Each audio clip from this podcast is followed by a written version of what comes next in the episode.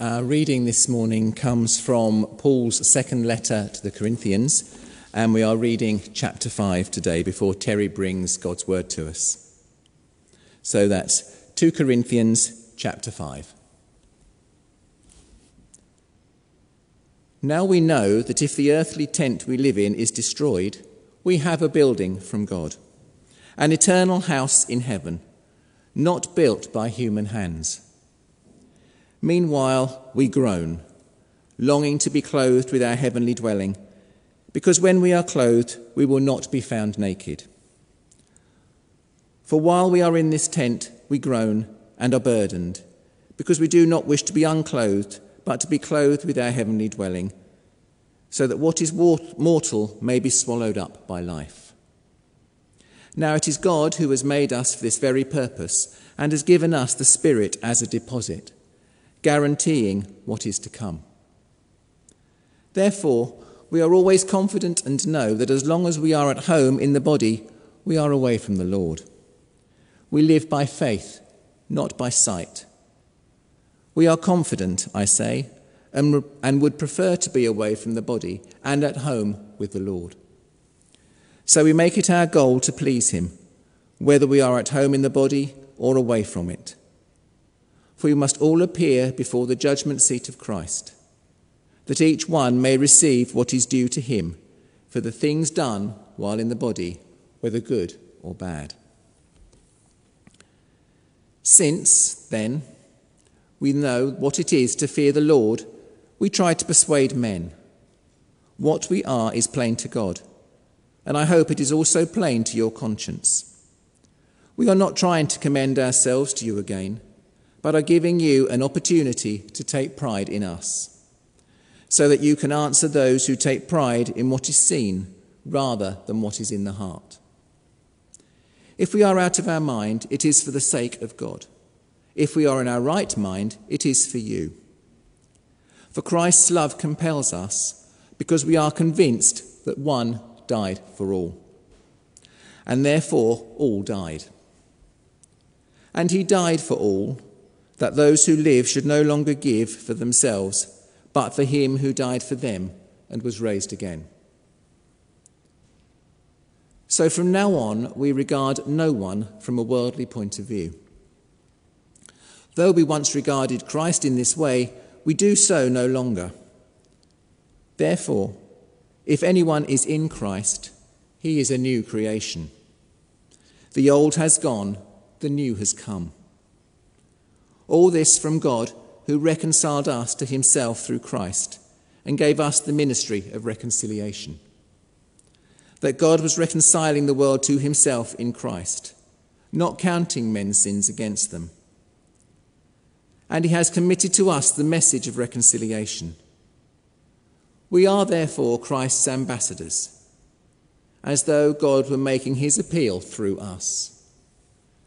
We implore you on Christ's behalf be reconciled to God. God made him who had no sin to be sin for us, so that in him we might become the righteousness of God. So now Terry will bring God's message to us this morning. Good morning. Welcome to worship. I want to thank you for the very kind and thoughtful messages to Kate and I on our marriage. We've been so blessed by God's goodness to us and through your wonderful words that have lifted us at this momentous occasion in our union. So thank you so much. Now, would you turn with me to 2 Corinthians chapter 5? And we're thinking about um, verses um, 14 following the ministry of reconciliation. A house divided against itself cannot stand. On the 16th of June, 1858, Abraham Lincoln spoke those words to his Republican colleagues in Springfield, Illinois, in the State House. When Lincoln's law partner, William Herndon, questioned the use of such a strong statement. The future president said the proposition is indisputably true, and I will deliver it as written. I want to use some universally known figure expressed in simple language as universally known, that it may strike home to the minds of men and women in order to rouse them to the peril of the times. Of course, Lincoln's statement is a paraphrase of Jesus' words recorded in Mark chapter 3 and verse 25. If a house is divided against itself, that house cannot stand. Unity is pivotal to everything we value peace, love, respect, and purpose. And like Lincoln's colleagues, we need to be reminded of what crucial uh, purpose it has to awaken us to the peril of these times. 2020 has been an extraordinary year of shock in so many ways with coronavirus. And we live in a time that is perilous, where unity within a family, unity within the family of the church, the unity of tribes and people and the planet is crucial. So, the first thing I want us to think about uh, this morning is be reconciled to God. We long for unity because our Creator placed the desire for it in our hearts. When sin entered the world, disunity followed. Conflict between Adam and Eve pursued, which led to conflict between Cain and his brother Abel, which spiraled into a vortex of disharmony and that has plagued humanity ever since the capacity to disagree, to argue for violence is extraordinary. But Jesus entered our world over 2,000 years ago to end that conflict, to end that enmity, to restore unity between God and sinners. 2 Corinthians 5 is a letter that Paul used the term reconciliation, which means to bring back to a former state of harmony, to be reconciled. And it's so important. Sinful people have been separated from their holy God since Adam and Eve tasted the fruit from the tree of the knowledge of good and evil. But Jesus' death and resurrection has made reconciliation possible. In fact, the word that is used under the doctrine of salvation is atonement. And you can break that word down into at one meant atonement. God demonstrates his own love for us in this. While we were still sinners, still at enmity with God, Christ died for us. For if while we were God's enemies, we were reconciled to him through the death of his Son, how much more being reconciled, says Paul, shall we be saved through his life in Romans 5 and verse 8 and 10. In other words, Jesus satisfied God's requirements for reconciliation, cosmic reconciliation, not just between human beings, but between the whole planetary system there is a promise in Jesus of a new heaven and a new earth. There will be a renewal of all created things in Christ Jesus. But we must receive as humanity the terms of reconciliation. And what are they? In Romans 10, verse 9, Paul says, If you declare with your mouth Jesus is Lord, and believe in your heart that God raised him from the dead, you will be saved. Friends, can you declare that Jesus is Lord this morning Do you believe in your heart and with your mind that God has raised Christ from the dead and that we are saved and we will be saved? Are we reconciled to God, friends? Be reconciled to God, firstly. Secondly, the ministry of reconciliation. Through Christ, God has defeated the reign of sin. Thus, humanity no longer has to be enslaved to sin's power. Rather, as Paul says in Romans 5:10, while we were still sinners, we were reconciled to God by the death of his Son. We are a recipient of God's act of re- reconciliation. And, and boy, do I need it in my life. And the truth is, you need it in your life too.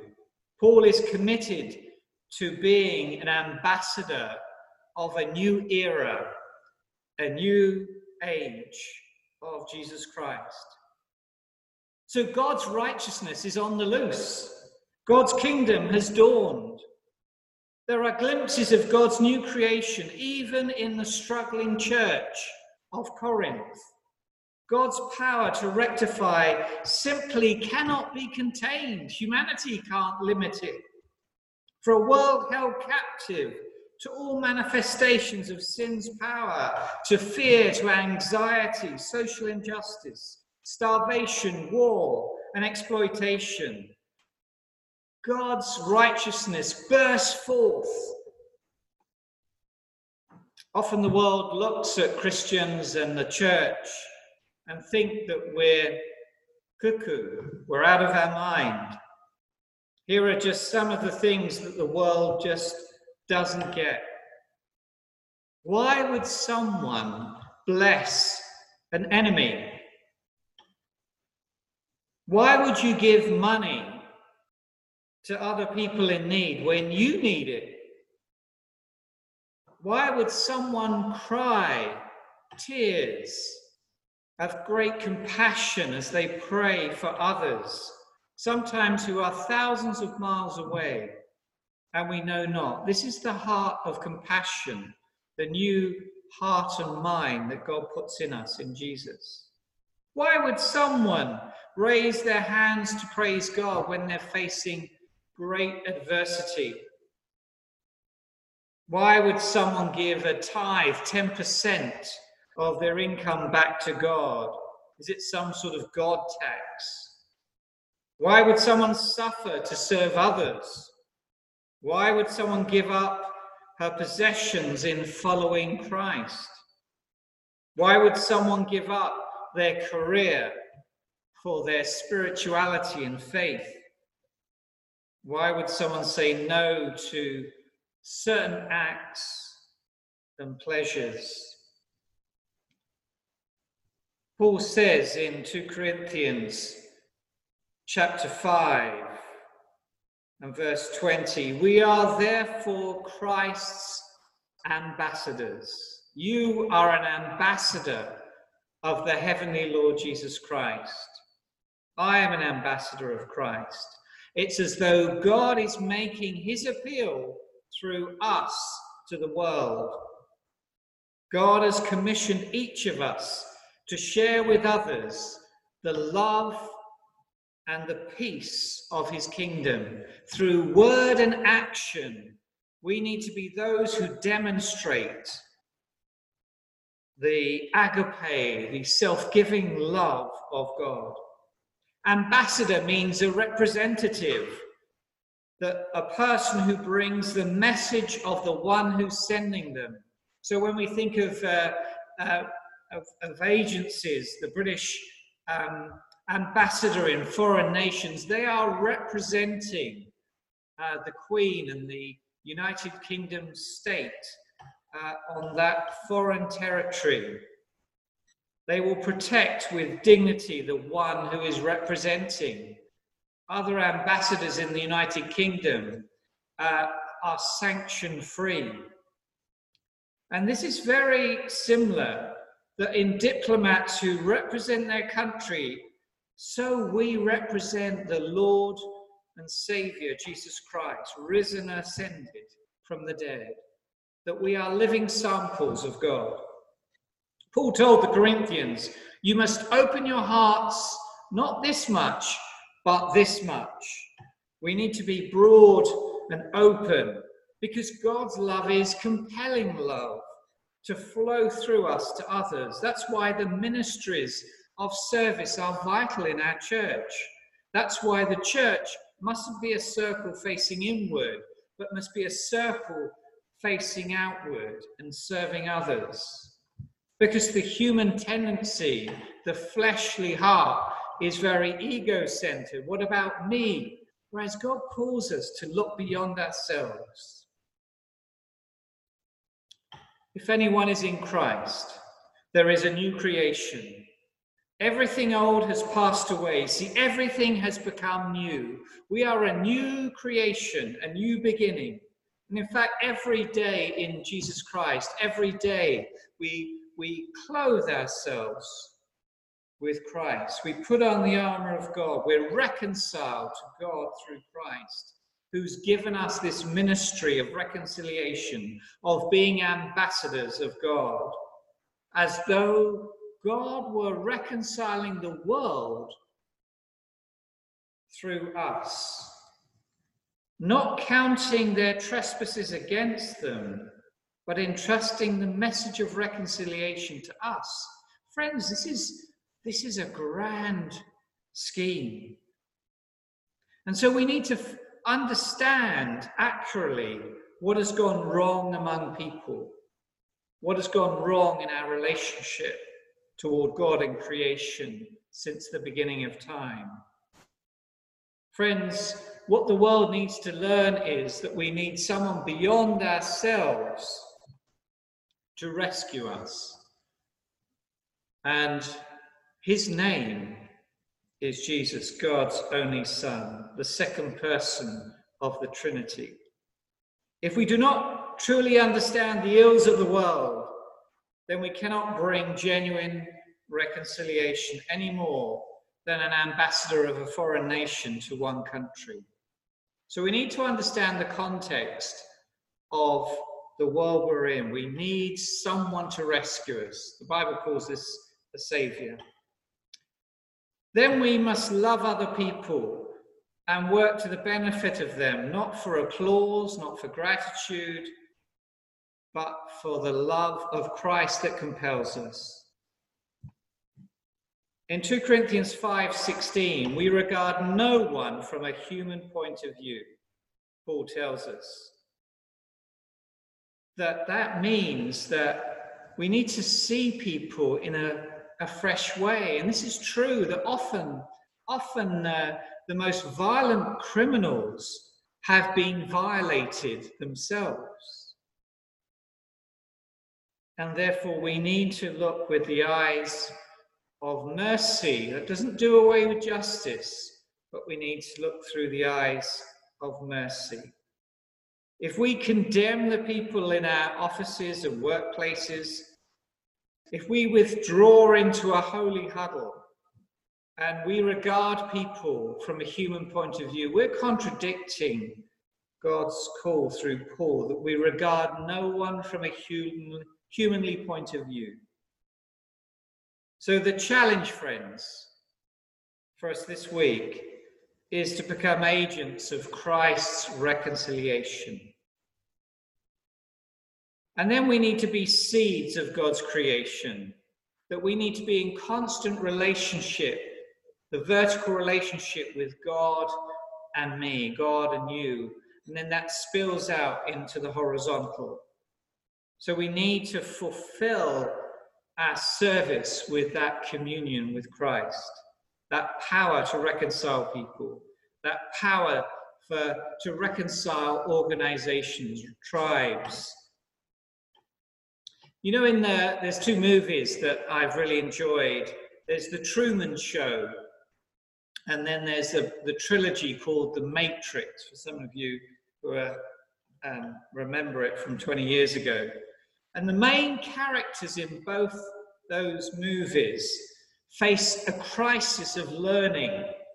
That the world they thought that was real, Truman thought what the world was real around him, but he was actually on a film set. He grew up on a film set. And Neo in Matrix thought he was in um, a false world, or a real world, but suddenly he began to see a whole digital world around him. And they were shocked that the world and lifestyle that were created for them was a fabrication, was a lie. It wasn't real. But they then begin, Truman opens the door of the film set and then sees a bigger vista of the real world, not the camera world he was in. And that's true for the Matrix, for Neo. And the revelation of Jesus to the Apostle Paul produced a real crisis for him. It was like a door opening to a vista to the kingdom of God. Seeing the resurrected Lord had changed how Paul sees the world around him. Paul is now aware that God has invaded the world from above. The old passing away, the world that Paul knew, is not there anymore. The new has dawned. God is in the business, friends, of rectifying, renewing, transforming the creation. And that includes humanity. The cross is that symbol for us of reconciliation. So, friends, as we sum up this theme of 2 Corinthians 5, be reconciled to God. We are a new creation. Friends, if you don't know the Lord Jesus Christ as your center, as your savior, as your king, today bow the knee, offer your life afresh, make him Lord one more time afresh today. And then, friends, we need to practice the ministry of reconciliation as you go out to uh, your workplaces, your neighborhoods, your communities, wherever you are, you are an ambassador, you're an agent of the kingdom of God, and you've got a choice to bring love and mercy to God. We're not perfect people, we're very broken people, and that's the wonder of the good news of Jesus. He chooses flawed people just like me and you. I love in Japan, there's kintsugi. Kintsugi is an act where they take that which is broken. I remember coming across this story that, that was um, where this man came into this china shop with a hammer and he started smashing all the china teacups and ornaments around him. And, and all the other customers were just standing there looking at him in, in shock. Anyway, the police apprehended him, and then quietly a man came into the shop and was carefully um, gluing, putting the china back together again. He had no audience like the violent criminal did. People weren't interested as he put these things together. Kintsugi um, is a Japanese art of putting broken pottery pieces back together. And here's the thing the broken bits are put back together with gold. And they're built on the idea of embracing the flaws and their imperfections and what happens is these beautiful bowls are made even more beautiful where you see the lines where they've been cracked and broken, stitched together, put together. They're even stronger, they're even more beautiful pieces of art. Kintsugi reveals to us how to heal and shows us that we are better with our golden cracks in our lives. And this is what Jesus does for us. He heals us and restores us with the gold of his love. Friends, go be ambassadors of Christ this week. We're going to pray together. So let's bow our heads and talk with God. Heavenly Father, we thank you that you've reached out through eternity and you've shown your love to us. You've revealed Jesus to us. Thank you for the privilege, for those who've grown up in church to know Jesus. Or for some others like me who came to faith in his late teens. Lord, thank you that your desire is to reveal your love to us. Thank you that you don't just take us as we are, you accept us as we are, but your Holy Spirit works and weaves your grace and your goodness in our lives. Father, for those who are hurting this day, who hear this message, Holy Spirit, bring the gold of your love, sew up their broken hearts, mend their hurting minds. Lord, heal their suffering spirits. Lord, bring the power of the gold of your love. And Lord, help us to go out, even as we hurt, even as we are less than, and be filled with your love and reach out to serve others this coming week. So we commit ourselves to you in the name of Christ. And all God's people said, Amen. Amen.